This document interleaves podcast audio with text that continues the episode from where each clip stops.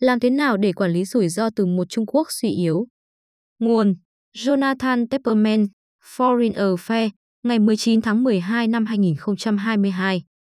Biên dịch Nguyễn Thị Kim Phụng. Bản quyền thuộc về dự án nghiên cứu quốc tế.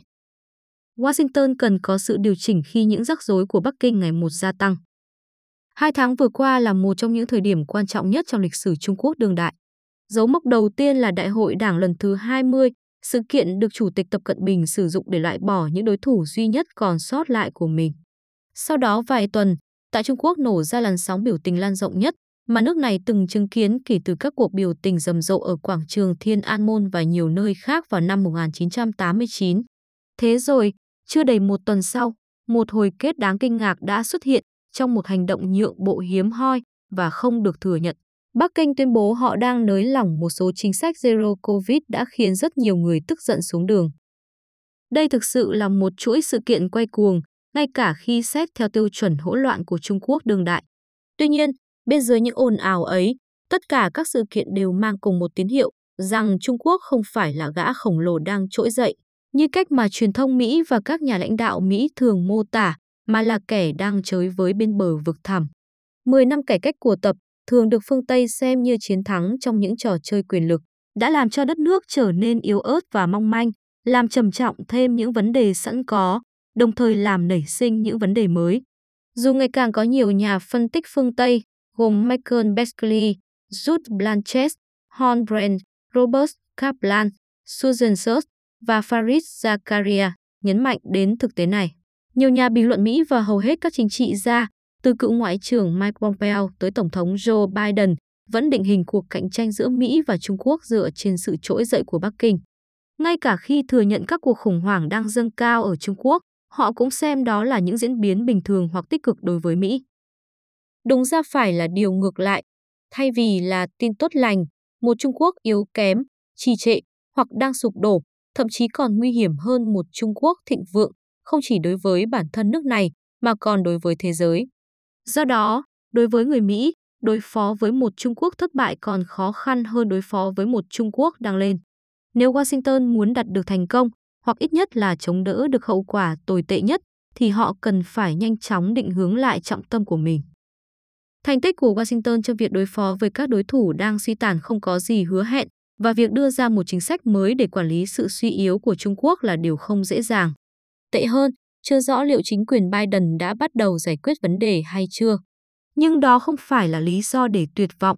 Có một vài thay đổi mà Mỹ có thể thực hiện tương đối dễ dàng để cải thiện đáng kể khả năng thành công của họ, đặc biệt nếu họ bắt đầu thực hiện chúng từ sớm. Bộ quần áo của hoàng đế Nhiều năm sau cái chết của Mao Trạch Đông, Trung Quốc đã trở thành một chế độ chuyên chế đặc biệt của thế giới. Quốc gia chuyên chế rộng lớn này dường như đi ngược lại mọi quy luật về chính trị và kinh tế. Bắt đầu từ cuối thập niên 1970, dưới thời người kế nhiệm Mao, Đặng Tiểu Bình, Trung Quốc dần mở cửa thị trường, phân bổ quyền hành pháp, áp đặt giám sát nội bộ, thúc đẩy tranh luận nội bộ, sử dụng dữ liệu để đưa ra quyết định, khen thưởng các quan chức đạt kết quả tốt và theo đuổi một chính sách đối ngoại nhìn chung không mang tính đe dọa.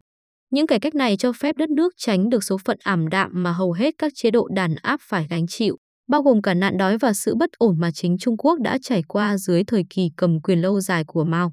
Dưới thời Đặng Tiểu Bình và những người kế nhiệm ông, Giang Trạch Dân và Hồ Cầm Đào, Trung Quốc không đơn thuần chỉ thoát được khó khăn, nước này đã phát triển mạnh mẽ. Tăng trưởng kinh tế trung bình gần 10% mỗi năm từ năm 1978 đến năm 2014, đưa khoảng 800 triệu người thoát khỏi đói nghèo và còn đạt nhiều thành tựu khác. Tuy nhiên, Kể từ khi lên nắm quyền vào năm 2012, Tập Cận Bình, với mục đích duy nhất là theo đuổi quyền lực cá nhân, đã hủy bỏ một cách có hệ thống mọi cải cách vốn được thiết lập nhằm ngăn chặn sự trỗi dậy của một Mao Trạch Đông mới, hay ngăn chặn điều mà Francis Fukuyama gọi là vấn đề hoàng đế tồi. Thật không may cho Trung Quốc, những cải cách mà Tập muốn hủy bỏ lại chính là những cải cách đã giúp nước này thành công rực rỡ. Trong vòng 10 năm, Tập đã củng cố quyền lực vào tay mình, đồng thời loại bỏ các biện pháp khuyến khích bộ máy hành chính dám nói ra sự thật và làm việc hiệu quả, thay thế chúng bằng một hệ thống chỉ khen thưởng một điều duy nhất, lòng trung thành.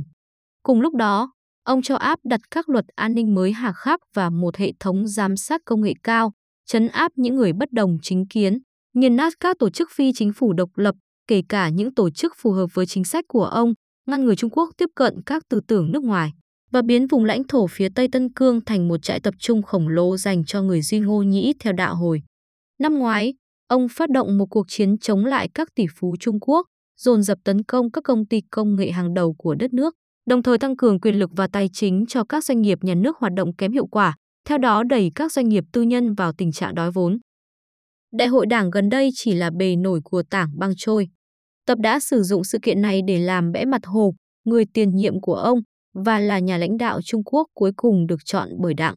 Ông cũng thay thế Thủ tướng Lý Khắc Cường và lấp đầy Bộ Chính trị cùng Ban Thường vụ đầy quyền lực bằng những phụ tá trung thành, hầu hết trong số họ rất thân từ ngành an ninh, không phải kỹ trị. Thay vì thể hiện sự vĩ đại của Trung Quốc, Đại hội Đảng lại làm nổi bật những khuyết điểm đang lớn dần của nước này. Đó là lễ đăng quang của Tập với tư cách là hoàng đế tồi mới nhất của Trung Quốc. Thiệt hại mà Tập gây ra đã bắt đầu hiển hiện theo nhiều cách. Nền kinh tế Trung Quốc đã sụp đổ sau những can thiệp thất thường của ông và sức nặng của chính sách Zero Covid. Gần đây, đã có hơn 313 triệu người đã bị phong tỏa theo cách này hay cách khác. Thời của tốc độ tăng trưởng GDP hàng năm 10% đã qua lâu rồi. Chính phủ Trung Quốc tuyên bố sẽ đạt tăng trưởng 5,5% trong năm nay, nhưng nhiều nhà phân tích cho rằng đạt được một nửa con số đó đã là rất may rồi. Giá trị của đồng nhân dân tệ vừa chạm mức đáy 14 năm, còn doanh số bán lẻ, lợi nhuận doanh nghiệp, sản lượng công nghiệp và đầu tư bất động sản đều giảm. Trong khi đó, tỷ lệ thất nghiệp đã tăng vọt lên tới 20% trong giới trẻ trong mùa hè vừa qua. Ước tính có khoảng 4,4 triệu doanh nghiệp nhỏ đã buộc phải đóng cửa vào năm ngoái. Dữ liệu không chính thức, không có dữ liệu thống kê chính thức cho thấy đất nước cũng đang bị chảy máu chất xám ổ ạt khi các gã khổng lồ công nghệ, các tỷ phú và các chuyên gia thuộc tầng lớp trung lưu đổ xô rời khỏi đất nước. Nhiều khả năng tình hình sẽ còn tồi tệ hơn nhiều. Khi Trung Quốc chững lại, nước này ngày càng khó có thể vượt qua Mỹ để trở thành nền kinh tế lớn nhất thế giới. Thay vào đó, với sự đổi mới và tinh thần kinh doanh bị kìm hãm, cùng với năng suất giảm dần, Trung Quốc sẽ xa lầy trong bẫy thu nhập trung bình. Mức sống trong nước có thể đi ngang hoặc giảm xuống. Ngân sách ít hơn cùng với một bộ máy hành chính thiếu khả năng sẽ khiến Bắc Kinh gặp khó khăn trong việc giải quyết nhiều vấn đề nghiêm trọng đã tồn tại từ trước, dân số già đi nhanh chóng, những khoản nợ khổng lồ, khan hiếm tài nguyên thiên nhiên, gồm cả năng lượng và nước sạch, và thị trường bất động sản bong bóng mà sự tan vỡ của nó có thể kéo toàn bộ nền kinh tế đi xuống. Hơn 2 phần 3 số tiền tiết kiệm của các hộ gia đình Trung Quốc đang được đầu tư vào bất động sản. Khi tình hình trở nên tồi tệ hơn và giấc mộng Trung Hoa ngày càng xa rời tầm tay, người dân có thể sẽ tiếp tục nổi giận như đã xảy ra vào tháng trước. Rất ít học giả Trung Quốc dự đoán một cuộc cách mạng toàn diện vì bộ máy đàn áp của Bắc Kinh có vẻ đang hoạt động quá hiệu quả. Kịch bản khả thi hơn sẽ là sự bất đồng quan điểm trong giai cấp thống trị của Trung Quốc, như Thái Hà, cựu giáo sư tại trường Đảng Trung ương của Đảng Cộng sản Trung Quốc, đã cảnh báo. Đúng là cho đến nay, tập đã loại bỏ hầu hết các đối thủ và chứng tỏ mình là chiến binh mạnh nhất trong trò chơi quyền lực. Nhưng các cuộc thanh trừng của ông đã trừng phạt và sỉ nhục tới 5 triệu quan chức, một số lượng kẻ thù quá lớn đối với bất kỳ nhà độc tài nào, kể cả những kẻ tàn nhẫn nhất. Trong quá trình đó, Tập cũng sẽ phải đối mặt với các vấn đề đối ngoại trên hầu hết các khía cạnh. Một lần nữa, phần lớn nguyên nhân là do chính ông. Sau khi từ bỏ chiến lược ẩn mình chờ thời của Đặng, Tập đã chuyển hướng sang đối đầu. Điều đó có nghĩa là đẩy nhanh việc chiếm đất ở Biển Đông và Biển Hoa Đông, đe dọa Đài Loan, sử dụng các khoản vay nặng lãi dưới danh nghĩa sáng kiến vành đai và con đường để giành quyền kiểm soát cơ sở hạ tầng nước ngoài, khuyến khích các đại sứ Trung Quốc tham gia vào ngoại giao chiến lang.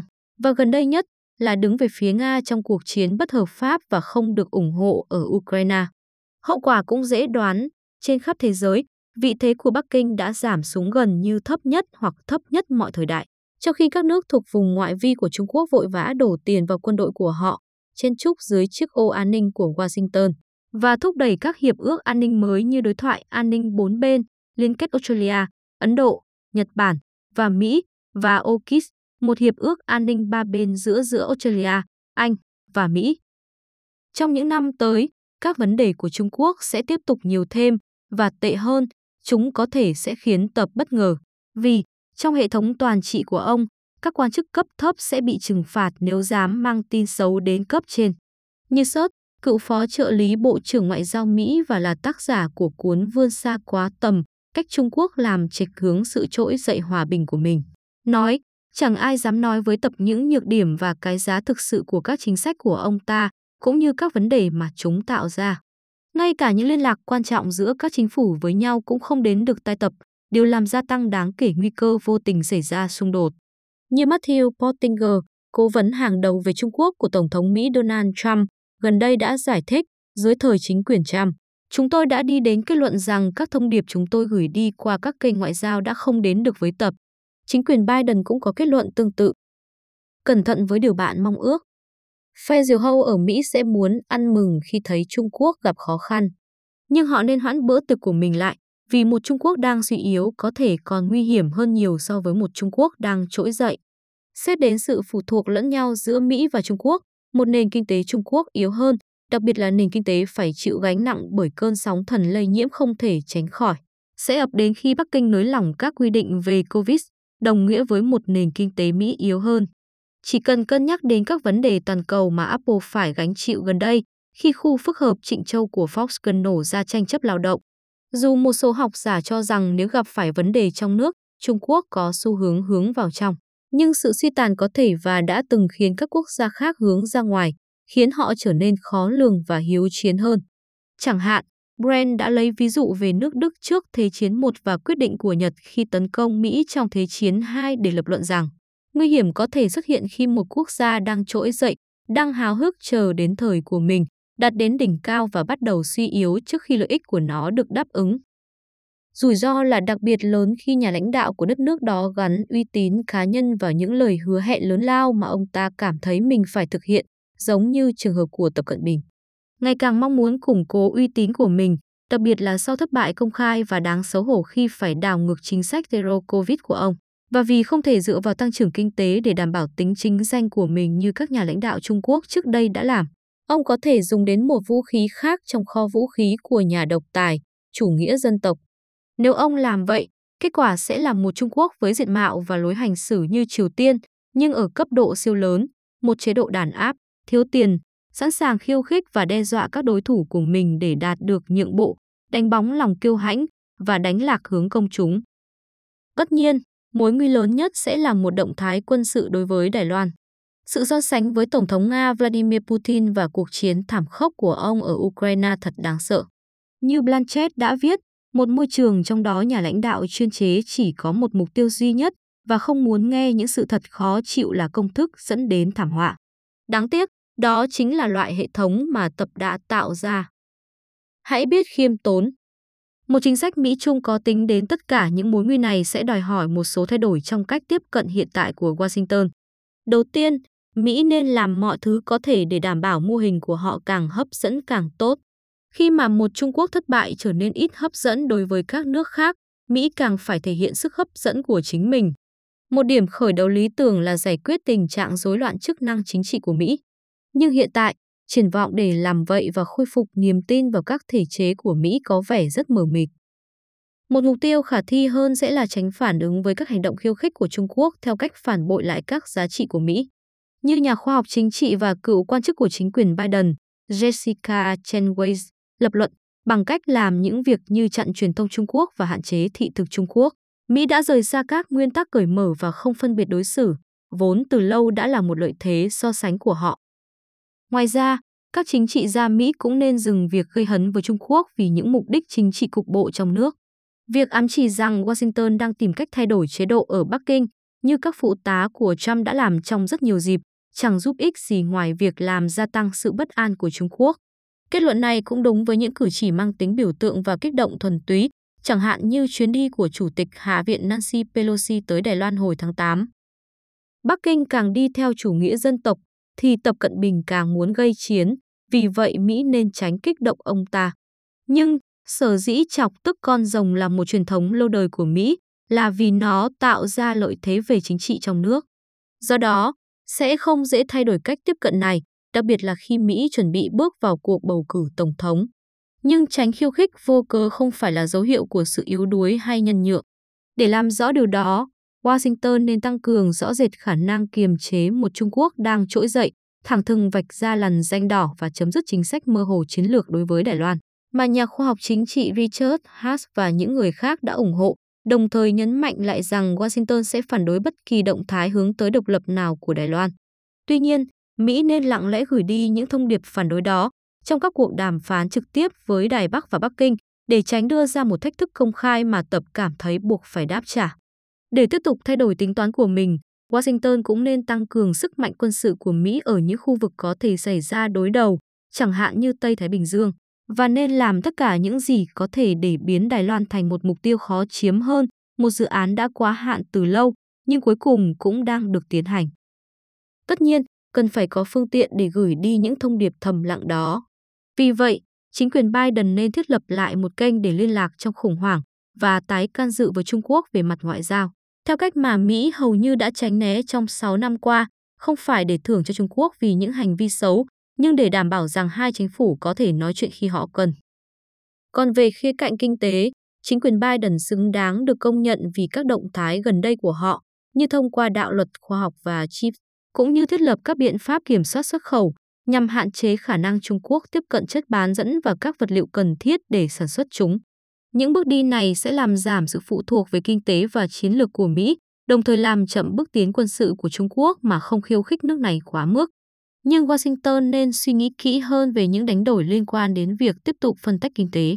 Dù những động thái này có thể giúp bảo vệ nền kinh tế Mỹ, nhưng chúng cũng có thể được hiểu là thúc đẩy chủ nghĩa bảo hộ và gây ra vấn đề cho chính sách đối ngoại của Mỹ khi giảm đòn bẩy của Washington và động cơ hợp tác của Bắc Kinh. Những khó khăn liên quan đến việc đạt được cân bằng đã dẫn đến nguyên tắc cuối cùng khi Washington định hướng lại chính sách Trung Quốc của mình. Chính sách đó cần phải khiêm tốn, theo hai nghĩa quan trọng. Đầu tiên, nếu và khi Trung Quốc bắt đầu suy yếu rõ rệt, Mỹ phải tránh thái độ đắc thắng vốn từng đi kèm với sự sụp đổ của Liên Xô. Bất chấp những nỗ lực của Tổng thống Bush cha nhằm tránh làm nhục nhà lãnh đạo Liên Xô Mikhail Gorbachev, công khai hạ thấp một đối thủ đang gặp khó khăn nghe thật hấp dẫn, nhưng việc làm đó chẳng phục vụ lợi ích của ai. Dù rất hào hức muốn ghi điểm ở trong nước, các chính trị gia Mỹ phải nhớ rằng khi Trung Quốc suy yếu, các động cơ chính trị để tập gây chiến sẽ có thể tăng lên. Nhưng các động cơ kinh tế để ông hợp tác cũng tăng lên vì Bắc Kinh không có đủ tiền của và sự chú ý để giải quyết vấn đề. Washington vẫn cần sự hợp tác của Bắc Kinh trong một loạt vấn đề, chẳng hạn như chống biến đổi khí hậu và ngăn chặn các đại dịch trong tương lai và họ nên tạo điều kiện thuận lợi nhất có thể để tập chấp nhận hợp tác. Điều đó có nghĩa là giảm bớt những lời lẽ gai gắt vô cớ. Và như Sớt gợi ý, điều đó có nghĩa là cho tập có lý do để tin rằng nếu ông tiết chế các chính sách của mình, Mỹ sẽ chú ý, thừa nhận điều đó và đáp lại theo những cách có lợi cho Trung Quốc. Hình thức khiêm tốn thứ hai liên quan đến việc ghi nhớ rằng một Trung Quốc thất bại sẽ gây ra khó khăn lớn đến mức nào và Mỹ từng giải quyết vấn đề đó tệ đến mức nào trong quá khứ. Hãy xem lại cách Mỹ giải quyết vấn đề Triều Tiên. Đúng là Washington đã thành công trong việc ngăn chặn tình huống xấu nhất, dù có rất nhiều lời đe dọa, vài cuộc giao tranh nhỏ lẻ và nhiều vụ thử tên lửa. Chế độ của dòng họ Kim đã kiềm chế không phát động một cuộc chiến tranh thực sự với bất kỳ nước nào kể từ năm 1950. Nhưng đồng thời, Washington đã thất bại trong việc ngăn chặn Bình Nhưỡng làm khổ người dân của chính họ, xuất khẩu ma túy, đô la giả và vũ khí và quan trọng nhất, phát triển một kho vũ khí hạt nhân đáng kể. Nguyên nhân không phải là người Mỹ đã không cố gắng. Chỉ ít là từ thời Bill Clinton, các tổng thống Mỹ đã dành rất nhiều thời gian và công sức để cố gắng tránh những kết quả này. Nhưng tất cả họ đều thất bại, qua đó cho thấy độ khó của vấn đề. Bây giờ, hãy nhớ rằng dân số của Trung Quốc lớn hơn khoảng 54 lần dân số của Triều Tiên và GDP của Trung Quốc lớn hơn khoảng 1.000 lần GDP của Triều Tiên. Cần phải chú trọng đến quy mô của vấn đề. Quản lý sự suy yếu của Trung Quốc sẽ là một quá trình lâu dài, khó khăn, với những đánh đổi đau đớn. Trên thực tế, có lẽ không có cách nào toàn diện để bảo vệ Mỹ và phần còn lại của thế giới khỏi những rắc rối mà sự suy yếu ấy sẽ gây ra. Nhưng đó là lý do tại sao các nhà hoạch định chính sách nên bắt đầu tập trung vào nó ngay từ bây giờ.